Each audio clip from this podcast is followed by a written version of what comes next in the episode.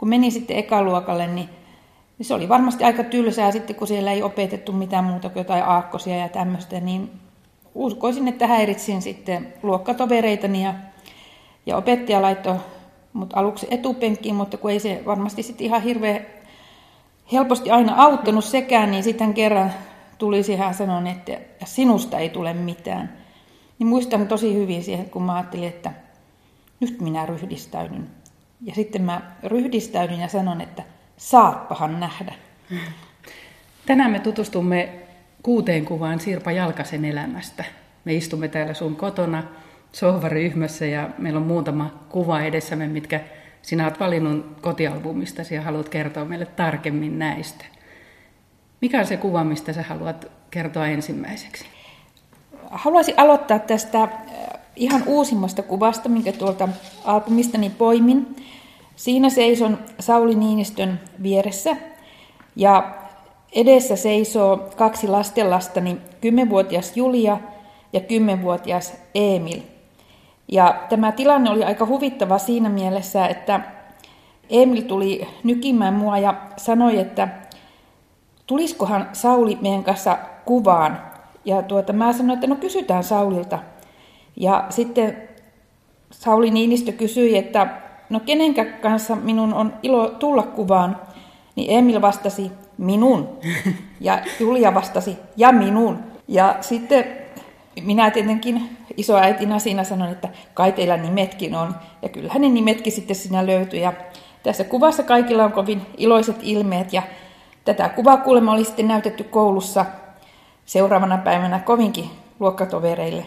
Muistatko, mitä tämä tilanne tuntuu sillä hetkellä, kun tämä kuva on otettu? No ilman muuta siinä vähän niin kuin leijaili, sillä oli niin kuin ajatellut, että vau, wow, että tämmöinen tuli kohdalleni elämässä. Että mä itse valtavasti arvostin sitä akatemikkotitteliä, minkä Sauli oli mulle justiin, ähm, sanotaanko nyt noin puoli tuntia aiemmin luovuttanut. Ja sitten myöskin se, että mulle on aina ollut hirveän tärkeä perhe. Ja että mua lapsenlapset on siinä kuvassa, niin se on mulle kanssa valtavan tärkeää henkilökohtaisesti. Sinä sait Tieteen akateemikon arvonimen viime syksynä 2015. Tasavallan presidentti myönsi sen, niin miten sait kuulla tästä? No silloin muistaakseni se oli kesää tai kesän alkua, kun akatemian pääjohtaja soitti minulle siitä asiasta ja No aluksi luulin, että se on pilapuhelu, että mun oppilaani, työryhmän oppilaat nyt tekee tämmöistä pientä pilaa ja on käskenyt jonkun radionovaan aamu radion soittaa minulle, koska tämä puhelu tuli hyvin aikaisin aamulla ja, ja sitten kuulostelin, että kun kuuntelen aina tuota, tosiaan Radio Novaa ja siellä on Minna Kukka ja sitten Matti ja Tumppi, vai ketä ne nyt oli, ja mä ajattelin, että onko tämä nyt se Matti ääni. Ja, ja sitten kyseli, että, tai sanoinkin näin, että no tosi mielenkiintoista. Ja vähän yritin esitellä, esittää semmoisia kysymyksiä, että varmistaudun, että mistä, mistä tämä nyt oikein on. Ja kyllä mä sitten rupesin kuuntelemaan, että kyllä se on Mattila ääni. Ja, ja sitten tuota, mä tajusin, että nyt on ihan oikein, oikeasti kysymys oikeasta asiasta. Ja, ja tuota, se oli totta kai niin valtava yllätys, ihan oikeasti valtava yllätys. Ja olin kovin hyvilläni, mutta sitä, sitä ei saanut kuulemma kertoa kellekään. Ja sitten se oli se tiedon sisällä pito oli tosi hankalaa, niin. kun se sai vasta julkistaa sitten syyskuussa. Olet kuudes naisakateemikko Suomessa. Että mitä se sinulle merkitsee? No kyllä se on mulle henkilökohtaisesti valtavan tärkeä, koska siitä tulee selkeästi semmoinen tunne, että on tehnyt elämässä oikeita asioita. Totta kai siinä on ollut paljon mukana onnea ja sitten semmoisia, mitä mä voisin sanoa, sattumia. Mutta kyllä siihen toki liittyy paljon raskasta työtä, että mä en koskaan uskonut siihen, että elämässä niin kuin pelkällä onnella pärjää, että kyllä se, kyllä se työnteko ja, ja puurtaminen siltikin on se, mistä sitten ponnistetaan. Toimit Sirpa Jalkanen akatemiaprofessorina ja immunologian professorina Turun yliopistossa. Et mitä työsi tällä hetkellä käsittelee? puolustusmekanismin tutkiminen, mitä immunologia on, niin sehän on hyvin keskeinen lähes kaikissa sairauksissa. Et me juurikaan ei tunneta sellaista sairautta, missä se ei näyttelisi osaa. Eli että ihmiset ajattelee sitä yleensä aika suppeana erikoisalana, mutta ei se sitä ole. Et jos me nyt ajatellaan, että kaikissa tulehdustilanteissa immunosysteemi näyttelee osaa, syövässä näyttelee osaa, Alzheimerin taudissa, Parkinsonismissa, siis ei, ei juurikaan ole mitään tautia, jossa se ei olisi osana. Ja me keskitymme tuolla laboratoriossa niin siihen, että me yritetään etsiä keinoja estää haitallisia tulehduksia, joita esimerkiksi reuma ja diabetes ja psoriasis on. Ja toisaalta me yritetään estää syövän leviämistä. Kun siinä syövän leviämisessä on sitten sama, sama juttu, eli että ne metastasoivat solut menee väärään paikkaan elimistössä ja kasvaa siellä syöväksi. Me yritetään estää sitä. Ja tuota, yhteistä tälle syövän etäpesäkkeen muodostumiselle ja sille haitalliselle tulehdustaudille on se, että solut liikkuvat sellaisilla mekanismeilla tai sellaisiin paikkoihin, mihin ne ei normaalisti kuulu. Ja me yritetään löytää niitä kohteita, että me saadaan loppumaan tämmöinen haitallinen soluliikenne ja sitten käyttää näitä löytämiämme kohteita lääkeaineiden kehittelyn kohdemolekyyleinä. Mitä löydöksiä tällä tutkimuksesi alueella pidät itse kaikkein merkittävimpinä? No meillä, meillä on tota jo sitten, sanoisinko parikymmentä vuotta vähän enemmänkin sitten löydetty semmoinen molekyyli, jota me kutsutaan VAPiksi, eli VAP. Ja, ja tuota, niin, ää, VAP tulee tulehdustilanteissa tuonne verisuonen pintaan, ja sen toiminnan estämisellä me pystytään estämään aika montaa tulehdustautia.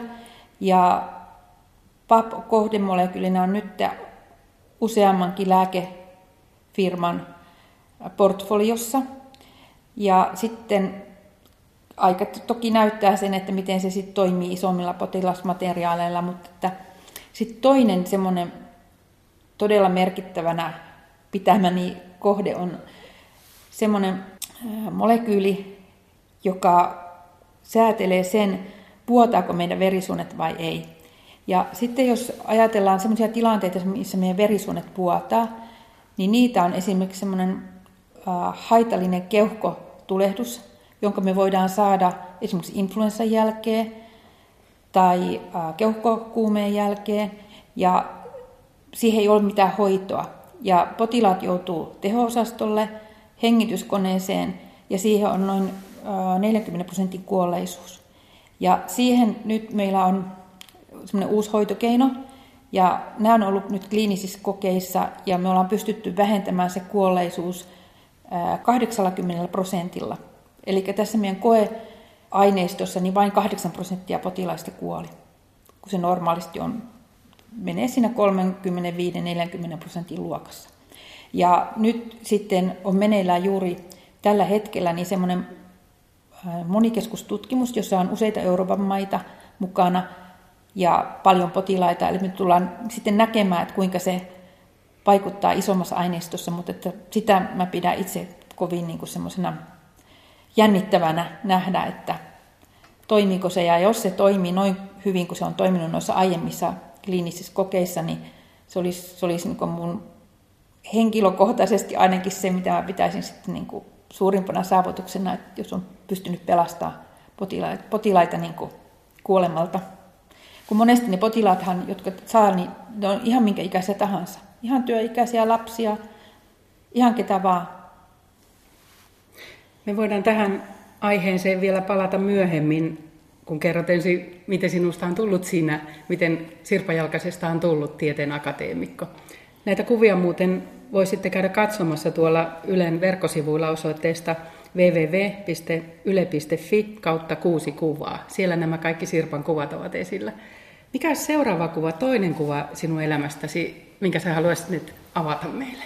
No, jos ajatellaan tätä tilaisuutta, niin jouduin tai sain pitää tässä luovutustilaisuudessa semmoisen 10 minuutin puheen otsikolla Miksi minusta tulin minä. Ja tietenkin kun tämmöistä puhetta rupeaa miettimään, että mitä sillä sanoa, niin sitten rupeaa miettimään sitä omaa elämäänsä ja miettimään oikeasti sitä kysymystä ja vastauksia siihen kysymykseen. Ja sen takia valitsin tämän seuraavan kuvan, jossa kuljen isäni kanssa. Isä on vasemmalla ja, ja tuota, niin minä olen oikealla ja arvioisin tuosta koosta, että olen semmoinen kolme-neljä-vuotias ehkä. Minulla on hienot vaatteet, äiti on ne ihan itse kutonut. Isällä on kukkapaketti kädessä, olemme menossa kylään. Ja sitten sitä vähän hankalasti ehkä huomaa, mutta siellä takaa tulee semmoinen naisihminen juoksujalkaa ja se on äitini. Ja tämä on hyvin tyypillinen kuva meidän perheestä siinä mielessä, että isä oli hyvin täsmällinen aina kellonajoista ja äiti aina myöhässä joka paikasta ja sitten äidin piti juosta siellä perässä. Ja mitä tästä kuvasta niin kun haluaisin kertoa, niin haluaisin kertoa sen verran, että meillä oli tota, erittäin hyvä koti siinä mielessä, että meille kasvatettiin hyvä itsetunto ja koti oli kannustava monella lailla, mutta että myöskin opetettiin tietynlaiseen kuriin ja semmoisia tyypillisiä äh, sanontoja, mitä isä kovasti kylvi, olivat tämmöiset, että ei ole mitään niin pientä työtä, ettei sitä tarvitsisi tehdä kunnolla. Mitä isäsi teki itse? No isä oli tota, ylimestarina Solmanin tehtailla Jyväskylässä. Ja koko elämäuransa teki siellä Solmanin palveluksessa pikkupajasta lähtien niin yli 40 vuotta.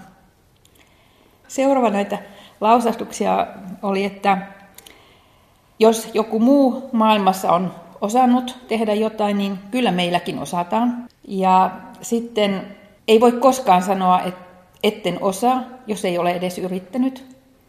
Semmoinen myöskin, mikä on aika tärkeä niin kuin elämää yleisesti ajatellen, niin isällä oli tämmöinen, että ei ole yhtään niin tyhmää ihmistä, ettei häneltä oppisi jotain hyvässä tai pahassa. Nämä Et... isän opetukset on sitten jäänyt hyvin mieleen, kun nyt ajatellaan, että olet tehnyt pitkän työuran immunologian tutkijan uran. Onko tämä evästys sieltä kotoa lähtöisin, että aina pystytään vaan parantamaan ja menemään eteenpäin? No ainakin siinä, siinä mielessä, että, että mä en helposti luovuta. Että, että jos mä aloitan jonkun jutun, niin mä teen sen kyllä loppu, jos se ei ole aivan mahdotonta. Et tieteessähän monesti sillä tavalla, että sulla on hieno ajatus, ja sitten sä lähdet testaamaan sitä ja tekemään erilaisia koeasetelmia, ja sitten sä huomaat jotenkin, että sun ajatus on ollut väärä, että on ihan niin kuin tämmöinen mission impossible, että sitä ei kerta kaikkiaan pysty tekemään, tekemään. Ja kun mä sen tajuan, niin totta kai mä silloin lopetan. Että se olisi hirveätä tyhmyyttä, että sä vaan niin kuin hakkaisit päätä seinään. Mikä on mahdollista, niin kyllä mä sen teen, mutta sitten yritän aina lopettaa hyvissä ajoin, jos mä näen, että tästä ei seuraa muuta kuin valtava pettymys. Missä päin tämä kuva on otettu? Et muistatko tämän tilanteen, että te olette menossa tosiaan johonkin juhlatilanteeseen, koska isällä on kukkapuska kädessä ja sinulla on hienot vaatteet. Onko tämä kotiseudullasi? On. Tämä on tota, siinä aika meitä lähellä oli tämmöinen keinupuisto. Me kutsuttiin sitä keinupuistoksi. Ja mitä siellä oli, niin siellä oli siis keinut ja sitten karuselli. Ja talvella sinne tehtiin luistinrata. Ja siitä me ollaan menossa yli selvästikin siitä puistosta tuossa. Ja Tämä on siis Jyväskylässä? Tämä on Jyväskylässä, juu. Joo, Jyväskylästä kotoisin, joo. Minkälaisena muistat lapsuutesi Jyväskylän ja kouluajan? Että mitä koulu, koulunkäynti sinulle merkitsee? Mä oon aina tykännyt olla koulussa, mutta siihen liittyy tietysti semmoisia erilaisia tilanteita ja yksi näistä tilanteista saattaa olla hyvin merkityksellinen, jos ajatellaan sitä, että missä, missä olen tänä päivänä. Nimittäin äiti on ollut aina työelämässä, joka oli aika harvinaista siihen aikaan. Ja, ja tuota, oli sitten hoidossa siinä meidän talonmiehen perheessä, kun asuin kerrostalossa. Ja, ja tuota, sitten siellä talonmiehen perheessä oli Raija, joka oli pari vuotta jo sitten ollut koulussa. Ja kun hän teki läksyjä, niin minä siinä sitten vieressä opin lukemaan ja kirjoittamaan. Ja, ja tuota, laskemaan. Ja Raija tietysti vanhempana, niin varmaan piti mulle vähän kouluakin ja semmoista leikkikoulua ja mitä nyt sitten olikin lapsena. Ja kun meni sitten ekaluokalle, niin se oli varmasti aika tylsää sitten, kun siellä ei opetettu mitään muuta kuin jotain aakkosia ja tämmöistä, niin uskoisin, että häiritsin sitten luokkatovereitani ja, ja opettaja laittoi mut aluksi etupenkkiin, mutta kun ei se varmasti sitten ihan hirveän helposti aina auttanut sekään, niin sitten kerran tuli siihen sanon, että sinusta ei tule mitään. Niin muistan tosi hyvin siihen, kun mä ajattelin, että nyt minä ryhdistäydyn. Ja sitten mä ryhdistäydyn ja sanon, että saatpahan nähdä. Ja se on mulle jäänyt jotenkin niin, kuin niin selkeästi mieleen se, se tilanne. Mua joskus naurattaa sekin, että voikohan se olla niin, että joku jää tuonne alintajuntaan ja sitten niin kuin alkaa toteuttaa semmoista alintajunnassa olevaa ajatusta siinä, että en mä sitä ihan mahdottomana pitäisi. Niin, opettajan lausahdus ja sai sinut sisuuntumaan. Kyllä, kyllä, ihan selvästi. Ja sen takia mä monesti mietinkin, että ei semmoinen niin lällyttely ja nössöttely lasten kasvatuksessa, niin se ei varmaan aina ole hyvää. Ei ainakaan, ei ainakaan kaikille luonteille. Tavallaan joskus semmoinen, sen ajan ilmapiiri oli aika lannistavakin, mutta että joskus se voi antaa semmoisen kipinän, että nytpä näytetään. Joo, joo. Se koulunkäyntihän oli sillä tavalla, että kyllä se joudut helposti jälkiistuntoon tai arestiin tai johonkin muuhun. Tai luokasta pantiin niin ulos, jos, jos ei käyttäytynyt kunnolla, niin vähän käytävää rauhoittumaan. Enkä mä tiedä, että saako semmoisia opettajat nyt tänä päivänä edes tehdä. Jos vielä mietit tuota kodin ilmapiiriä, niin millainen koti siellä Jyväskylässä? Silloin et ollut Jalkanen, vaan... Mehto. Mehto. Mehton perheen koti. Millainen se oli? No se Mehton perheen koti oli silloin, ne ensimmäiset mielikuvat, mitä mä muistan, niin mä asuttiin Vapauden katu, ää, olisiko se ollut 83, mutta siellä Vapauden kanu ihan loppupäässä semmoisessa talossa kuin Erkkilä, joka oli siis isän työsuhdeasunto. Ja siellä oli semmoinen kaksio. Ja jos nyt ajatellaan tämän päivän kaksiota, niin mä arvelisin, että se olisi ollut niin kuin ehkä 55, jotain semmoista neljä. Se oli makuhuone, olohuone ja sitten semmoinen niin kuin keittokomero ja sinne keittokomero edessä sitten sellainen semmoinen, missä oli ruokapöytä, että sanotaanko sitä alkooviksi tai miksi sitä sitten sanotaankin. Ja, ja se tilanne oli sillä tavalla, että mulla on vaan siis yksi sisko ja me nukuttiin äidin ja isän kanssa siellä makuhuoneessa, mutta meillä oli kotiapulainen. Aivan. Et siihen aikaan oli ihan tyypillistä, että vaikka ei ollut mitään niin kuin erikoisesti hyvin ansaitseva perhe, niin jos äiti oli töissä, niin sinne tuli maalta joku nuori tyttö kotiapulaiseksi. Ja meillä oli sellainen, joka nukkui olohuoneen sohvalla. Hän oli perheenjäsen. Hän oli perheenjäsen siinä ja sitten hän lähti aina viikonlopuksi kotia sinne toivokkaan, mistä hän oli kotosi. Ja, ja tuota, niin sillä tavalla sitä elettiin aika pienissä tiloissa. Et sitten myöhemmin kouluaikana niin varmaan isä nousi sitten jotenkin siellä työhierarkiassa sen verran, että me saatiin sitten isompi asunto. Että me saatiin semmoinen kolme huonetta ja keittiö, missä me saatiin siskon kanssa sitten oma huone ja, ja sitten me oltiin sen verran isompia jo, että meillä ei ollut enää apulaista. No minkälaisen naisen mallin äitisi sinulle antoi? Äiti on ollut sellainen, että hän on sitä mieltä ollut aina, että naisen täytyy hankkia ammatti.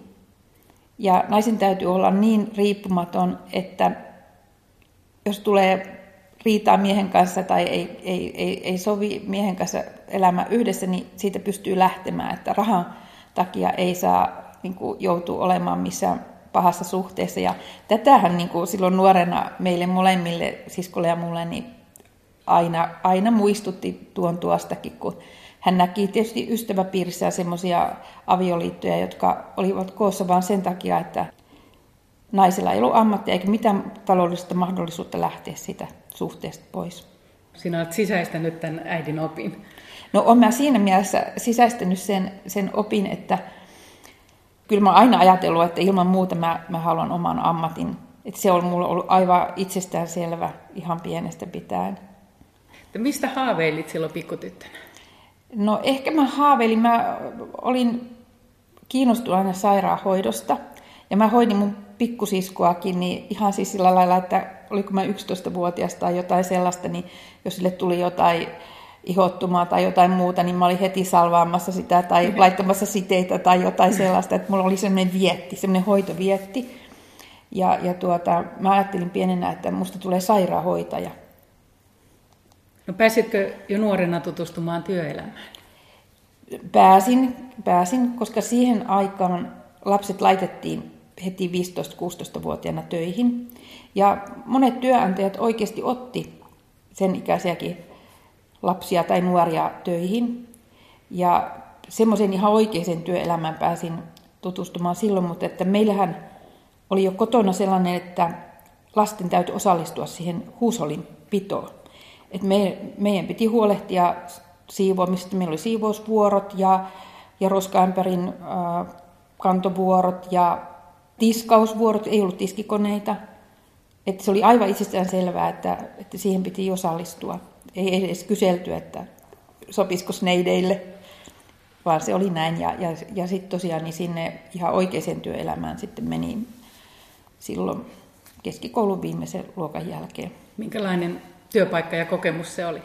No se oli oikeasti aika hauska kokemus siinä mielessä, että menin sinne Suomanin tehtaan tämmöiseen niin kuin laadun tarkkailulaboratorio, tai semmoiseksi sitä varmaan voidaan sanoa. Ja sitten mä olin tietysti nuori, ja siellä ei ollut ketään muita kesätyttöjä tai poikia, ja kaikki muut oli semmoisia vähän vanhempia työntekijöitä, mitä siellä oli, ja ne kutsumaan pirpanaksi. Mm-hmm. Ja sitten kun isä oli sanonut, että ja muista sitten, että hän ei halua kuulla yhtään sellaista juorua, että sä olisit laiska tai käyttäytyisit huonosti tai mitään sellaista, niin sitten kun työt loppu ja kuitenkaan työaika ei loppunut, niin nämä vanhempi väkihän meni sitten sinne jonnekin kahvihuoneeseen lukemaan lehtiä ja seurustelemaan, niin enhän minä sitä voinut tehdä tietenkään, kun oli, oli kielletty, isä oli kieltänyt.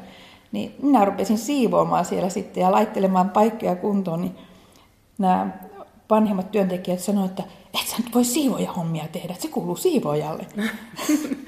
Sinä maksoit tiukan työmoraalin sitten Juu. jo niinä, niinä aikoina. Jos mennään seuraavaan kuvaan, kolmanteen kuvaan Sirpa Jalkasen elämästä, niin mikä olisi se kuva, mitä nyt ottaisit esiin, mistä kertoisit? No mä otan sitten tämän opiskeluajan kuvan, kuvan tuota, niin e- esille ja, ja tuota, niin mustahan ei tullut sitten sairaanhoitajaa, vaan musta tuli lääkäri ja... Katsotaanpa. Mä näen tässä kuvassa sen, että tässä on valkotakkisia nuoria ihmisiä, hyvin iloisia. Heillä on jotain laseja ja pulloja käsissä, mutta ei taida olla kyse kuitenkaan mistä opiskelijapileistä. Ja sinä istut tuolla kaikkien valkotakkien keskellä vähän kauempana punaisessa villapaidassa. Et muistatko, missä tilanteessa tämä kuva on otettu? Mitä tässä tapahtuu? Keitä nämä henkilöt ovat? No, tässä on itse asiassa kurssitovereitani lääketieteellisestä. Ja meillä on selkeästi tässä kurssityöt, joka tarkoittaa, että kurssityöt tarkoittaa sitä, että käytännössä tehdään tietynlaisia määrityksiä. Esimerkiksi sanotaan nyt, että määritetään jotakin pitoisuuksia omasta verestä. Ja tämä on varmasti perjantai, ja mistä mä päättelen, että on perjantai, on siitä, että kaikilla muilla on valkoiset takit, ja mulla on tuossa tuommoinen ihan niin kuin, miten mä sanoisin, siviilivaatetus. Ja eikä se johdu siitä, että ei mulla olisi ollut valkoista takkia, vaan se johtuu siitä, että mulla on niin kuin ihan lähtölaskenta tuonne juna-asemalle. Miksi? No, mä olin tavannut jo ennen lääkiksen pääsyäni Markku Jalkasen, ja hän opiskeli Kuopiossa. Ja sitten kun ei se välimatkakaan sitä rakkautta laimentanut, niin mitä piti päästä näkemään joka ikinen viikonloppu. Ja kun se juna lähti 15.35, mä muistan sen vielä, niin viimeistään kolmelta piti lähteä juoksemaan sinne juna, junaradalle ja, tai juna-asemalle tietenkin. Ja, ja tota, mä luulen, että mä oon niinku ottanut jo takin tästä pois ja sitten ne on sanonut, että ei, ei kun sun pitää olla tässä kuvassa kanssa. Ja sitten mä oon tullut ja istahtanut siihen, siihen viimeiseksi kiireeksi tuohon kuvaan. Eli sulla oli silloin tärkeä rakkaussuhde jo meneillään, joka jatkuu edelleenkin. Juu, juu. Sulle sitten tapahtui niin, että löysit rakkauden opiskeluaikana ja entä lapset? Missä no, vaiheessa lapsia alkoi ilmestyä? No lapsi alkoi tulla siis niin kuin aika rivakkaan tahtia. Opiskeluaikana niitä tuli jo kaksi kappaletta ja se kolmaskin syntyi ihan sitten just kun mä valmistuin. Et niitä oli sitten kaiken kaikkiaan kolme siinä, siinä niin kuin valmistumisen aikoihin. Ja sitähän se meidän äiti sitten kanssa, jos me palataan siihen äitiin, niin oli aivan kauhistunut. Mutta kun mä sain ne lääkärin paperit, niin hän jotenkin rauhoittui. Mutta sitä ennen hän oli aivan vakuuttunut, että tästä, ei, tästä hommasta ei tule mitään, eli siitä ammattihankinnasta. No miten siitä tuli noin hyvin jotain, että sait hoidettua sekä lapset että opiskelun? No mä oon aina jälkeenpäin sanonut meidän lapsille, että te olitte niin kauhean kilttejä. Ja sitten meidän äiti sanoi, että no ei nyt lapsia kummempia ollut. Mutta se ehkä sitten, kun sä oot nuoria, sä niin kuin, et sä tavallaan niin ajattele, että, tämä on jotenkin vaikeaa. Sä teet vaan ne hommat, mitkä sun täytyykin tehdä. Ja sitten mä oon hyvin, hyvä keskittymään, että, että sitten kun lapset, vaikka ne olisivat leikkinyt tuossa tai jotain muuta, niin sitten kun mä luin siinä jonkin tenttiin, niin sitten mä kyllä pystyin lukemaan siinä, vaikka mä niin kuin olin siinä ihan samassa tilassa ja ne niin kuin tunsi olonsa turvalliseksi, että ne pyöri siinä lattialla ja muuta. Että se varmasti on yksi. Ja sitten toinen on se, että Markkuhan on aina osallistunut ihan samalla tavalla huusolinpitoon, lastenhoitoon ja kaikkeen kuin minäkin. Että, että ei siitä niin kuin koskaan edes, edes keskusteltu, että onko tämä sun homma vai mun homma. Tai se kumpi siihen ehtii, niin se tekee sen. Miten tieteen akateemikkona ja Turun yliopiston immunologian professorina, niin Sirpa Jalkanen ajattelee siitä, että onko urasi valinta ollut oikea? Oletko koskaan miettinyt, että olisi pitänyt valita joku toinen ura? No silloin kun tulee oikein siis sellainen, miten mä sanoin, sanoisin joku, niin kuin kaikissa, joka ikisen ihmisen elämässä tulee sellaisia, että, että jaksaks mä tätä, että onko tämä nyt sitten kiva, että olisiko joku, joku toinen ammatti ollut kivempi. Ja sitten mä käyn niitä ammattia läpi, mitä mä olisin niin ylipäätänsä voinut ajatella mun luonteella. Ja sitten mä aina ajattelen, että, että herää, herää, herää pahvi, että, että ei susta ole koskaan voinut tullakaan mitään muuta. Että, että kyllä mä sitten niin ymmärrän sen hyvin äkkiä, että, että tota, tämä on aivan suuri etuoikeus, että mulla on tämmöinen ammatti. Että se voi olla siis semmoinen ihan pieni, niin kaikilla pieni. Joskus, joskus voi tulla sellainen, että olisin voinut jotain muutakin tehdä, niin ei oikeasti. Mun täytyy sanoa, että mä oon ihan sataprosenttisesti vakuuttunut, että tämä on se, mitä mut oli tarkoitettu tänne tekemään tänne maailmaan. No, tämä seuraava kuva on sitten, sitten taas liittyy siihen, että edelleenkin siihen Markku Jalkaseen, että kun hän sitten muutti tänne Turkuun ja rupesi tekemään väitöskirjaa, niin hän jo heti alkuvaiheessa – ilmoitti, että sitten kun väitöskirja on valmis, niin hän lähtee ainakin Amerikkaan. No sitten kun mä huomasin, että no nyt se puhuu ihan totta, se on ihan oikeasti hommaamassa paikkaa sinne. Ja no, mä ajattelin, että kyllä munkin täytyy nyt joku paikka sitten sinne hommata, koska eihän Amerikassa ei pysty toimimaan lääkärinä suomalaisella tutkinnolla. Sinne että olisi täytynyt tehdä oikeasti ne amerikkalaiset tutkinnot, että siellä voisi tehdä kliinistä työtä. Ja mä ajattelin sitten, että kyllä munkin täytyy tehdä sitten väitöskirja.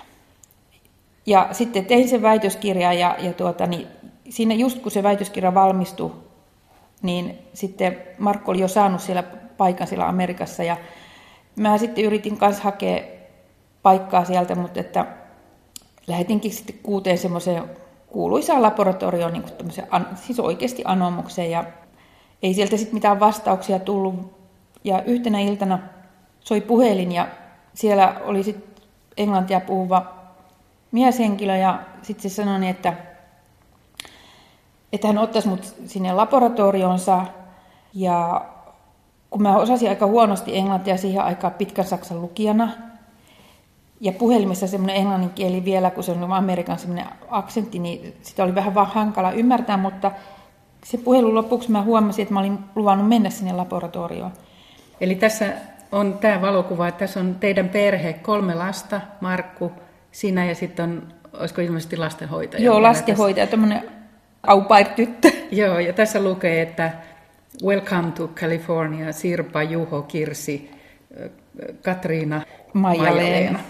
Eli mistä tilanteesta on otettu ja mikä tämä paikka on? Tämä on jonkun olohuone ilmeisesti. Joo, tässä, tähän liittyy mielenkiintoinen tarina, kun tuota, professori Paavo Toivonen, joka ohjasi mun väitöskirjan, niin hän sitten kysyi, että, että minne, minne Markku on menossa, ja mä sanoin, että Markku on menossa Stanfordiin, ja sitten se kysyi, että onko hän Markulla siellä jotain paikkaa olla, ja Paavo sanoi, että hän tuntee sieltä semmoisen Jim Schröderi, että, että tota, niin hänpä soittaa sille, ja se otti sen luurin ja rupesi soittamaan, ja Jim siellä vastaa, ja Jim sanoi, että juu, juu, että ai, ai, semmoinen mies, että no minäpä menen sinne lentokentälle häntä vastaan, että minä laitan punaisen ruusun tähän rintapieleen. Ja, ja tuota, niin, se olen sitten minä. Ja he otti meidän koko perheen kahdeksi kuukaudeksi asumaan heille. Kotiin, oma... Kotiin, omaan kotiinsa. Ja tämä on niin heidän olohuoneen siellä seinällä tämmöinen valtava panderoli, niin. tämä Welcome to California. Teidät toivotettiin oikein lämpimästi mm. sitten uuteen maahan. Miltä tämä alkuaika siellä, tai miten yleensä tämä aika siellä Amerikassa vaikutti sinuun?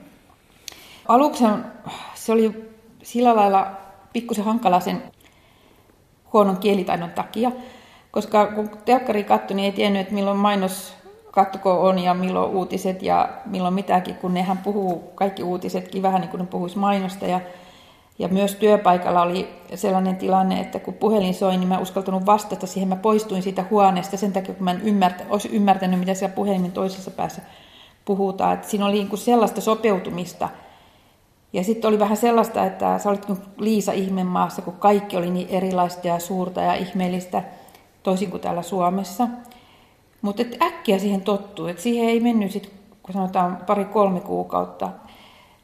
Kun meni sisään siihen työyhteisöön ja ihmiset oli valtava ystävällisiä ja ne otti niin kuin sut, että niin kuin sä aina ollut siellä ja kutsu kotiin ja, ja kutsu koko perheen kotiin ja, ja mä, mulla on todella niin kuin hyvät muistot siitä, siitä tota, ajasta kaikin puolin, että sekä siis niin kuin, miten mä sanon, sosiaalisesti ja etenkin sitten niin kuin tutkimuksellisesti, niin se oli ihan valtavaa hienoa aikaa.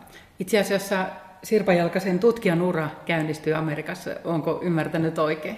No ei siis sikäli ihan tota, totta ole, että silloin kun mä tein sen väitöskirjan, niin se, kyllähän sekin täytyy laskea tutkijauraksi.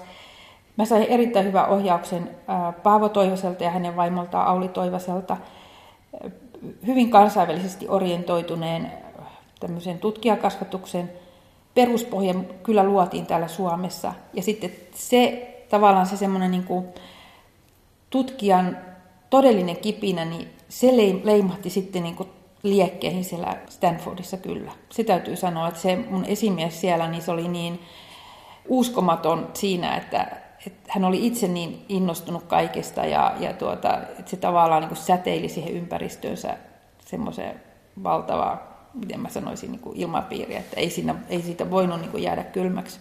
Minkälainen se tiedeyhteisö sitten Yhdysvalloissa oli, tai se tiedeilmapiiri? No, meillä oli niin semmoinen hyvin poikkeuksellinen siinä mielessä, että tämä oli nuori kaveri, Eugene Butcher, mua vaan ihan neljä vuotta vanhempi, uransa alkuvaiheessa siinä mielessä niin kuin tämmöisenä itsenäisenä tutkijana mä olin tietenkin hirveän tärkeä hänelle sen takia, koska mä olin hänen ensimmäinen tämmöinen niin kuin postdoktoraalinen tutkija. Ja jos mä olisin ollut ihan hirveän huono, niin se olisi voinut merkitä todella niin kuin huonoa hänen tälle uralleen, koska hänellä oli hyvin vähän rahaa aloittaa se tutkimus. Mutta toisaalta sitten minä sain sen, että kun mä olin hänelle tärkeä, niin, niin hän oikeasti opasti mua, hän oli mulle totta kai myös tärkeä, koska, koska sillä lailla mä sain aivan niin kuin henkilökohtaista opetusta ja, ja tuota, semmoista niin kuin ohjausta, mitä nykyään, kun hänen ryhmässä on ihmisiä kymmenittäin, niin eihän siellä kukaan niin kuin, ei usko, kun mä kerron näille tämän hetken tutkijoille, että millaista siellä silloin oli, kun mä olin. Niin plus, että he olivat just löytänyt semmoisen ihan keskeisen asian tältä alalta, ja julkaiseet sen ihan johtavassa lehdessä, tuossa Nature-lehdessä. Että siitä alkoi tämmöinen puumi koko tälle alalle, mitä mä oon nyt tehnyt, tehnyt sitten tämän uraani. Ja mä pääsin semmoiseen aikaan, milloin, jos me ajatellaan, että on semmoisia niin pioneeriaikoja, sä, sä kuulit siinä eturintamassa, niin totta kai hän kulki siinä eturintamassa ja mä sain olla siinä heti hänen takanaan, jolloin mä sain semmoisen valtavan miten mä sanoisin, niin kuin, semmoisen visio jostakin, semmoista uuden etsimisestä. No jos ajatellaan vaikka syövän tutkimusta, niin miten näet Sirpa Jalkanen syövän tutkimuksen ja syövän hoidon tulevaisuuden? No syöpä, toisin kuin varmaan joskus aiemmin ajateltiin, niin sehän ei ole niin yksi tauti. Ja jos esimerkiksi meillä on, sanotaan, että meillä on rintasyöpä, niin sekään ei ole yksi tauti. Siellä on vaikka kuinka monta semmoista piirrettä, joka on vaan meille ominaista. Eli jos sinä saat rintasyövän ja minä saan rintasyövän, niin niillä on me, meillä ominaispiirteet. Ja sen takia ne myöskin eri hoidot tehoaa niille, niihin eri tavalla. Ja sen takia koko syövähoito on mullistumassa. On tulossa tämmöinen niin henkilökohtainen lääkehoito, jolloin tutkitaan, että mikä siinä syövässä on vialla, ja sitten kohdennetaan se lääkehoito just siihen mekanismiin, mikä sille syöpäsolulle on tyypillistä, että saadaan sen kasvu estymään. Ja tämä on se, miten mä näen sen tulevaisuuden hoidon tulevan. Missä vaiheessa sinun mielestä tässä suhteessa ollaan nyt? No siinä ollaan jo nyt, tota, Suomessakin, niin tänään oli just niin kuuntelemassa sellaista esitelmää, jossa kerrottiin, että, että niitä nyt on joitakin kymmeniä potilaita hoidettu sillä tavalla, että oikeasti katsottu, että miten, tuota, niin, minkälainen se syöpäsolu on ja kohdennettu siihen, joka siinä on vialla, niin kohdennettu se lääkitys siihen. Et ainut ongelma tässä on, että syöpäsolut on niin viekkaita, että sitten kun sä estät jonkun tavan kasvaa, niin se ottaa jonkun muun tavan kasvaa käyttöön. Ja se on se ongelma. Eli monesti pitää lähteä isommalla patterilla ampumaan sitä syöpäsolua jo kerralla, että saadaan niin nämä eri reitit, kasvureitit tuhottua. Mutta että semmoisiakin tutkimuksia nyt koko aika tehdään ja se on menossa kovaa vauhtia eteenpäin. Minkälaisena näet oman roolin tässä syövän tutkimuksen isossa kaaressa? No meillä nyt itse asiassa on tähän puolustusmekanismiin kohdistuva lääkekehittely meneillään, koska myöskin tämä on aika uusi asia, että opittu ymmärtämään, että syöpäsolu kouluttaa meidän puolustusmekanismiaan itselleen hyödylliseksi. Eli syöpäsolu tai syöpäkudos kasvattaa tämmöisiä soluja meidän omista soluista, jotka rauhoittaa tulehdusreaktiota, jotka niin kuin tavallaan tarvitaan silloin, jos meillä on joku tulehdus, niin rauhoittamaan se tulehdus.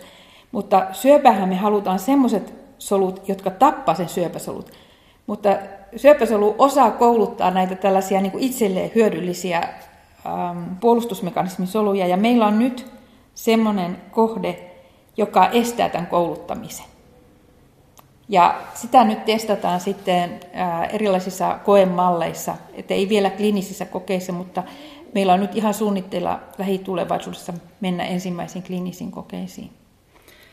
Katsotaan seuraavaa Sirpan kuvaa. Että nämä kuvathan on katsottavissa sitten Ylen verkkosivuilla osoitteesta www.yle.fi kautta kuusi kuvaa. Siellä on kaikki nämä kuvat, joista nyt on juteltu esillä. Ja seuraava kuva onkin tässä Sirpan käsissä. Eli tässä on liuta lapsia. Keitä he ovat? No, nämä kaikki yhdeksän on mun lasten lapsiani. Ja tämä kuva on otettu viime kesänä Nauvon satamasta. Ja siinä on hyvin riehakkaan näköistä porukkaa. Tässä on eri pituisia lapsia, kaikilla on hyvin hauskaa, kaikki pelleilee jollakin tavalla, ilmeilee tai, tai pomppii ja huitoo ja näyttää merkkejä. Joo, juu siinä on, siinä on sellainen katras, että Arttu on 12, sitten siinä on Julia 10, Emil 10, sitten tuo, joka on kääntänyt selkänsä ja jolla, jolla lukee kymppiselässä, niin se on oikeasti vain kahdeksanvuotias. Joo. Ja se on Oliver. ja sitten siinä on Otto, joka on kanssa kahdeksan. Heikki. Heikki aina sanoo, että mä oon, mä oon kuusi, vaikka mä oon vähän pienikokoinen. Mm. Ja sitten siellä on toi Albert. Albert on viisi ja sitten Enna on neljä Enna taisi nyt täyttää joulukuussa viisi ja sitten se on Ennan pikkuveli Aaro, joka on kolme. Yhdeksän kaikkia, niin. yhdeksän lastenlasta. Mm. He tulee hyvin toimeen keskenään ja ne on paljon yhdessä. Ja me tehdään yhdessä retkiä erilaisiin paikkoihin. Ja tämä on tämmöiseltä viikolta, kun me pidetään semmoista kesäviikkoa, jolloin me otetaan hoitoon nämä lapset mökille.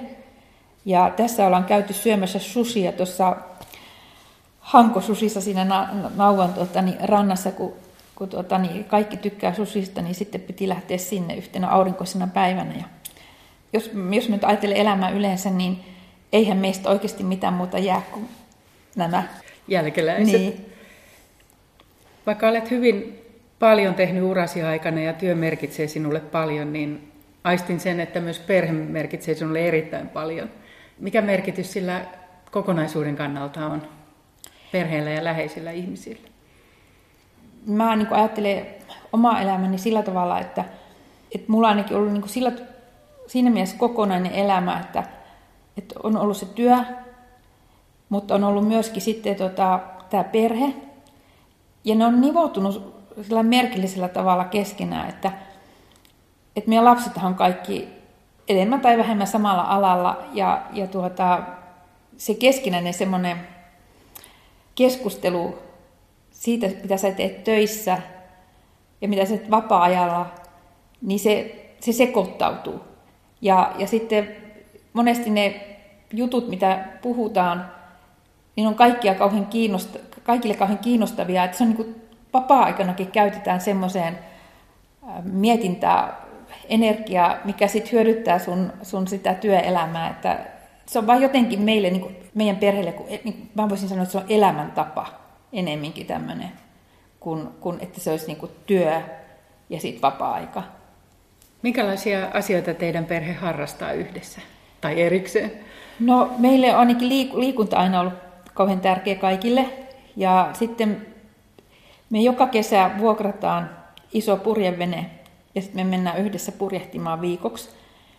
Ja sitten toinen, mitä me tehdään yhdessä talvisin, niin me mennään hiihtolomalla hiihtämään yhdessä. Että me ollaan nyt lähdössä pyhälle, koko sakki, kaikki. Hiihtäminen ja tällainen mm. luonnossa liikkuminen. Luonnossa liikkuminen ja hiihtäminen ja sen kaltainen. Nyt me on katsottu monta kuvaa, tärkeitä kuvaa sinun elämästäsi, Sirpa. Mikä olisi semmoinen kuva, kuudes kuva, joka olisi joskus ehkä jäänyt, jäänyt ottamatta tai sitten, sitten sitä ei vielä ole otettu, mikä olisi tulossa päin? Meillä oli 40-vuotis hääpäivä nyt ihan taannoin ja mä olin aina puhunut siitä, että lähdetään uuteen Seelantiin, että otetaan oikein niin kolme viikkoa, mennään, mennään oikein niin kunnon lomalle ja mennään sinne uuteen Seelantiin. No eihän siitä mitään tullut, kun kun tota Markun työ, työt oli niin semmoisessa kiireisessä vaiheessa. Ja mä nyt ajattelisin, että se kuudes kuva voisi olla sitten, me ollaan siellä Uudessa Seelannissa. Kyllä se varmaan jotenkin ihana luonto. Mä en, mä en ole ollut käynyt siellä. Mä oikein voi niin kuin sillä lailla tietää, että miten hienoja paikkoja siellä on, mutta Uuden Seelannin hienoin paikka, luontopaikka ja sitten me oltaisiin siinä kuvassa jotenkin. Onko sulla vielä jotain haaveita, jotka ei ole työssä toteutuneet? On. Siis eihän tutkijan työ ole ikinä valmis. Ei ikinä. Et koko ajan, koko ajan niin ajatellaan, että toi mun täytyisi tehdä, no, noita meidän juttuja meidän pitäisi katsoa. Ja, et sitä on niin kuin, se tavallaan se paine siitä, että mitä haluaisi tehdä, on aika iso ottaa huomioon se, että kuinka tavallaan vähän pystyy tekemään. Vuorokaudessa on vain se 24 tuntia.